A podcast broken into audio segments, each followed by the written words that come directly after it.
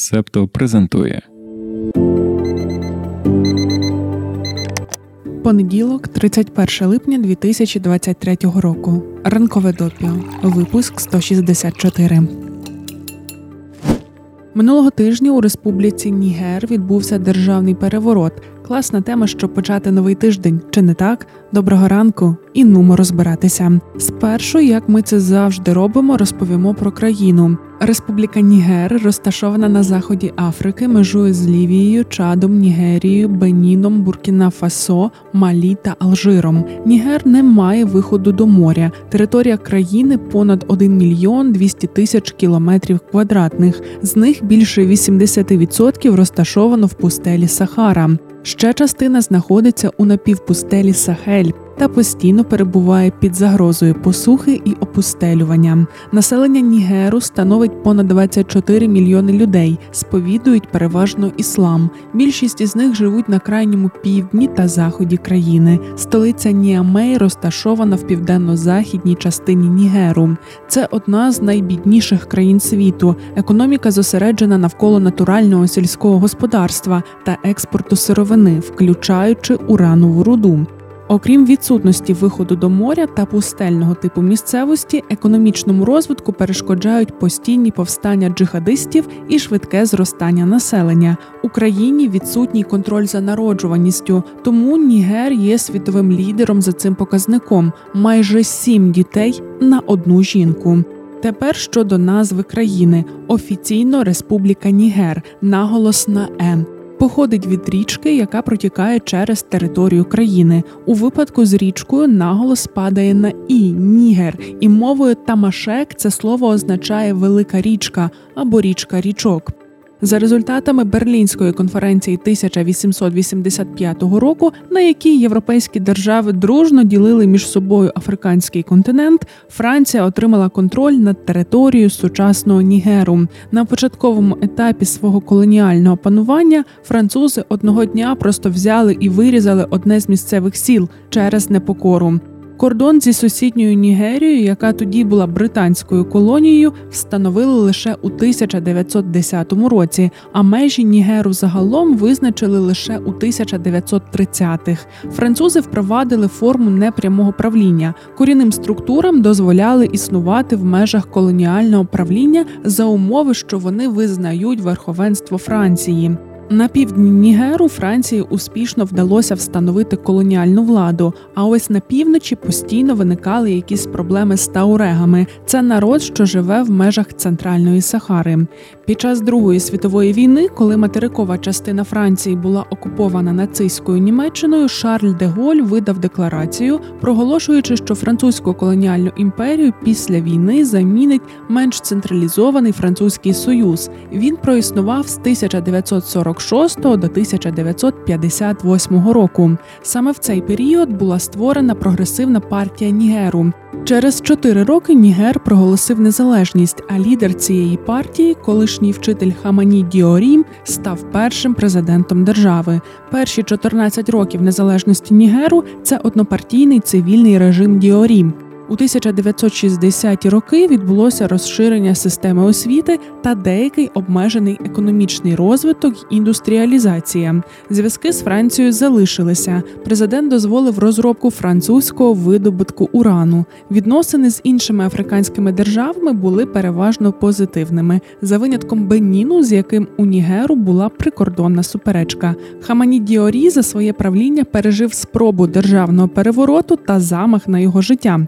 Під час першого перевороту президент втримався. А от під час другого, коли в країні все було дуже погано, не зміг. У 1974-му полковник Сейні Кунчем та група військових встановили перший режим військового правління. Він тривав 17 років. За цей час було три спроби нових державних переворотів, повстання туарегів. Також спершу Кунче вдалося покращити економічне становище за рахунок уранових копалень. Потім ціни на уран обвалилися. МВФ сказали оптимізуватися трішки і перейти в режим економії. Це викликало супротив у суспільстві суспільства. Полковник Кунче помер у 1987-му. Влада перейшла до полковника Алі Сайбу.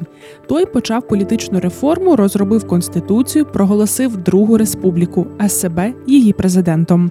Невдовзі студентство та профспілки почали вимагати нормальної багатопартійної демократії. Сайбу придушив повстання, і нічим добрим це для нього не закінчилося. Ще й на півночі туареги знову активізувалися. На початку 90-х зібралася національна суверенна конференція. На ній всі суспільні верстви працювали над виробленням спільного шляху для держави. Так було встановлено багатопартійну демократію.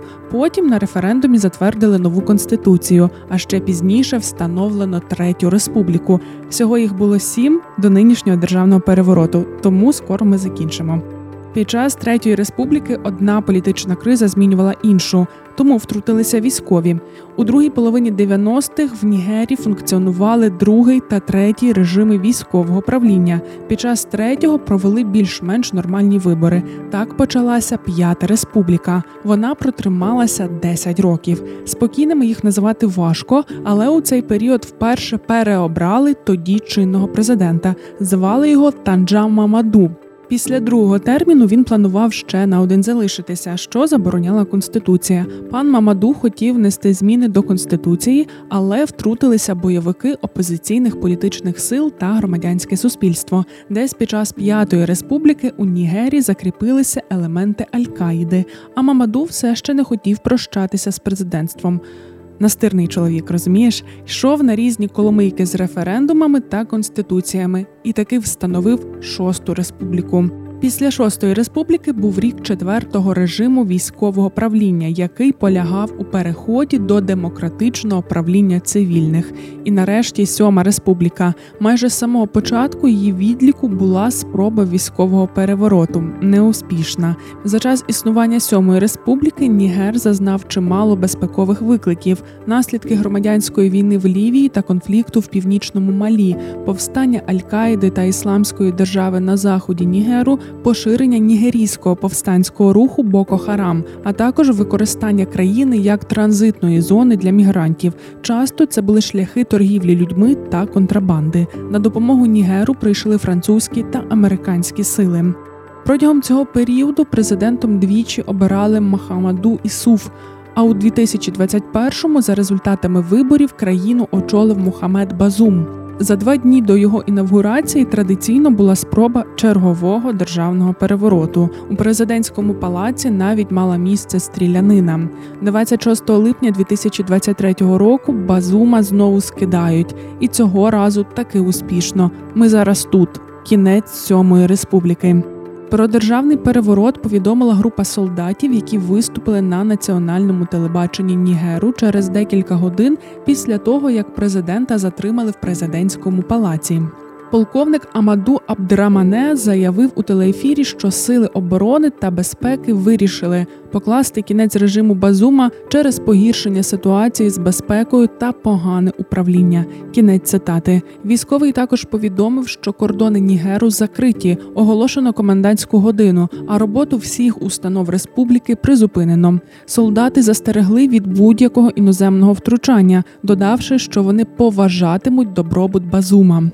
Нюанс в тому, що Нігер якраз дуже важлива держава регіону, оскільки є ключовим союзником західних держав у їхній боротьбі з джихадистськими повстанцями, які поширилися з Малі протягом останнього десятиліття. Нігер також є ключовим партнером Європейського союзу у боротьбі з нелегальною міграцією з країн Африки, що розташовані на південь від Сахари, оскільки в Малі та Буркіна Фасо при владі хунти, які стають все різкішими у ставленні до західних країн країн, то роль Нігеру як ключового партнера не є перебільшеною. От тільки ймовірно про цю роль варто говорити вже у минулому часі. Reuters цитують Ульфа Лесінга, керівника програми Сахель аналітичного центру при фонді Конрада Аденауера, який сказав, що Базум був єдиною надією заходу в регіоні Сахель. Франція, США та ЄС витратили значну частину своїх ресурсів у регіоні, щоб зміцнити Нігер та його сили безпеки. Експерт вважає, що державний переворот створить можливість для Росії та інших гравців поширити свій вплив у Нігерії.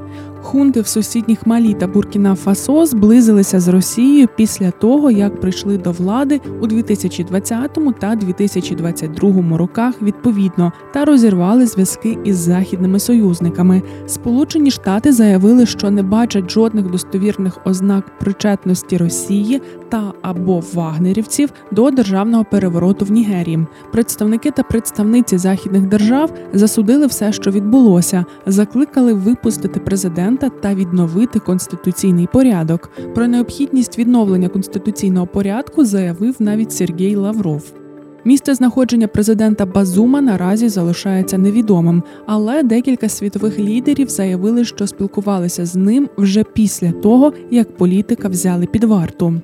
Коли група солдатів заявила в телеефірі про кінець сьомої республіки, то спершу було неясно, а хто ж тепер керує державою. Полковник, який зачитував заяву, є лише речником. Було відомо тільки те, що переворот розпочала президентська гвардія, яка складається зі збройних сил і зазвичай охороняє президента та його оточення. Очолює її генерал Омар Чіані, але в телевізор він не прийшов. Прихильники перевороту після того, як командування армії оголосило про підтримку захоплення влади солдатами президентської гвардії, розграбували та підпалили штаб-квартиру правлячої партії. А ще раніше ці добродії збиралися перед національними зборами. Деякі розмахували російськими прапорами та скандували антифранцузькі гасла. МВС країни після цього заборонило демонстрації. Новий лідер країни показав себе лише у п'ятницю. Уявляєш? Ніби знав, що ми пишемо допіо, і нам треба знати, хто все заколотив, кого підозрювати в роботі на русню. Генерал Абдурахаман Тіані, новий військовий лідер Нігеру. Його протитрували як президента Національної ради зі збереження вітчизни. Далі буде. Побачимо, чи таки рука Кремля підтримала цей державний переворот. Можливо, це була рука Пекіна. І тут ми підемо погуглити, чи має Сі Цзіньпін який свій Кремль. Знаєш що? Якщо у Гугла буквально запитати Chinese Kremlin, себто китайський Кремль, то він зрозуміє, що нас цікавить. Джунаньхай це те, що нас цікавить. Це комплекс, у якому розташовані офіси та резиденція для керівництва комуністичної партії Китаю і центрального уряду. Терміном Джунаньхай часто називають не тільки архітектурний комплекс, а владу Китаю загалом. Тому так, можливо, до перевороту в Нігері має стосунок рука Джунаньхаю. Окей, наразі все, що могли, розповіли про переворот в Нігерії. Рухаємося далі, але африканського континенту не покидаємо, тому що тільки ми почали у четвер ввечері розбиратися з тим, що трапилося у Нігерії, як з'явилися новини з Демократичної Республіки Конго. Конголезькі збройні сили заявили, що війська Руанди перейшли кордон і атакували позиції сил безпеки Демократичної Республіки Конго. Скільки руандійців зайшли на конголезьку територію? Чи є потерпілі від зіткнення, невідомо. У всякому разі, коли ми пишемо допіо. У заяві конголезців сказано, що Збройні сили Демократичної Республіки Конго дали відсіч руандійським терористам, які вчинили цю неприпустиму провокацію.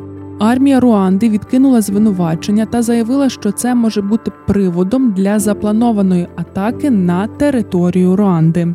Мілітарний пише, що відносини між двома сусідніми державами загострилися у січні 2021 року, хоч ноги ростуть взагалі з геноциду в Руанді 1994 року.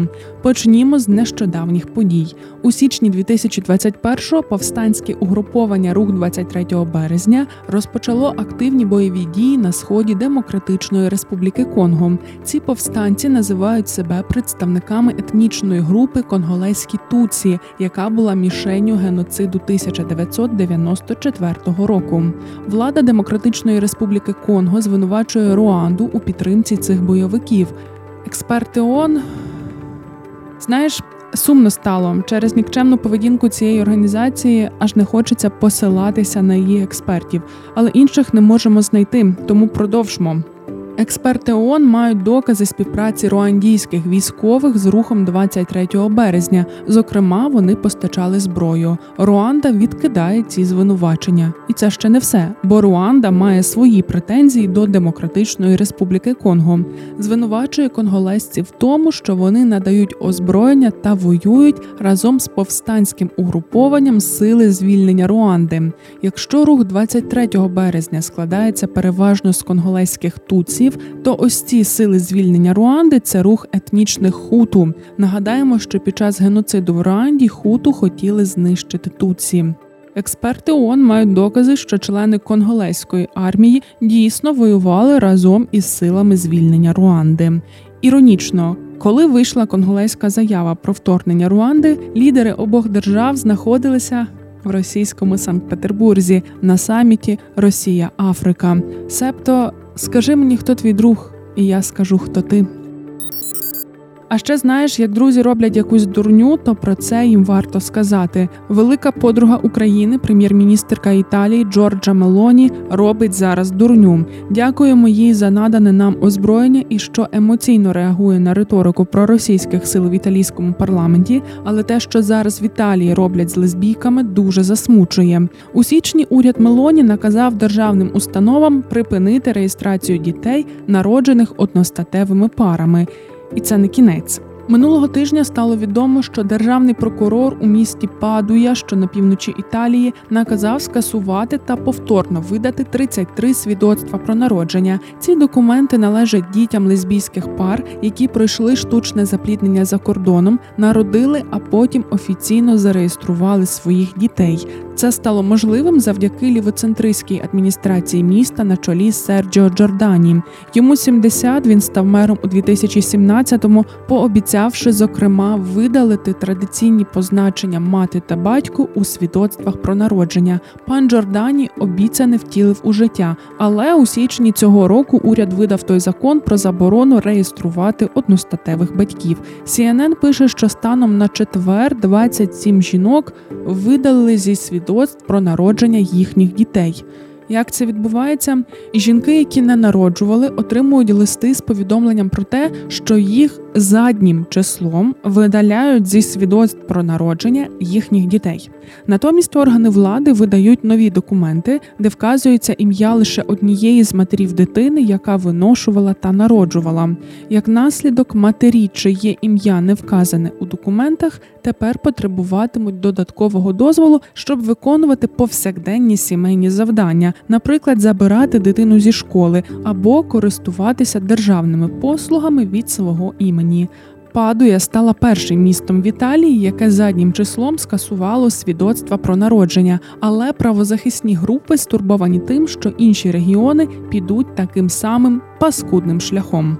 У березні уряд Мелоні також представив законопроєкт про поширення національної заборони сурогатного материнства на пари, які користуються такими послугами за кордоном. Якщо він буде прийнятий, будь-кому, хто порушить закон, може загрожувати дворічне ув'язнення і штраф у розмірі близько 1 мільйона євро. Це не той шлях, яким країни мають рухатися у 2023-му. Не той. Сьогодні у нас вийшов якийсь випуск важких новин. Треба його закінчувати. Ти запитаєш, а що не буде секретної частини для спільноти Септо? А де нагадування про Патреон та Байміє Кофі, яке вже в печінках сидить, а не лише лунає у вухах? Ми на це скажемо, що буде. Секретна частина буде сьогодні. Стільки до ранкової кави почують лише септонії та септонійки. Якщо ти доєднаєшся до спільноти на Patreon чи Байміє Кофі, то також почуєш. Дякуємо що ви з Септо. Підписуйтесь, лайкайте, залишайте зірочки та коментуйте. Ну все, папа. Сподіваємося, що твій і наш тиждень буде більш радісним ніж цей випуск ранкового допіо. Його написала я, Дарина Заржицька, продюсер Антон Ткачук, дизайнер Марк Мостовий. Сашко Монастирський обирає матеріали для ранкового допіо. А Олег Левій займається промоцією у соціальних мережах. Почуємося. Ви прослухали подкаст Ранкове допіо. Шукайте септо в соцмережах, діліться враженнями та розповідайте іншим.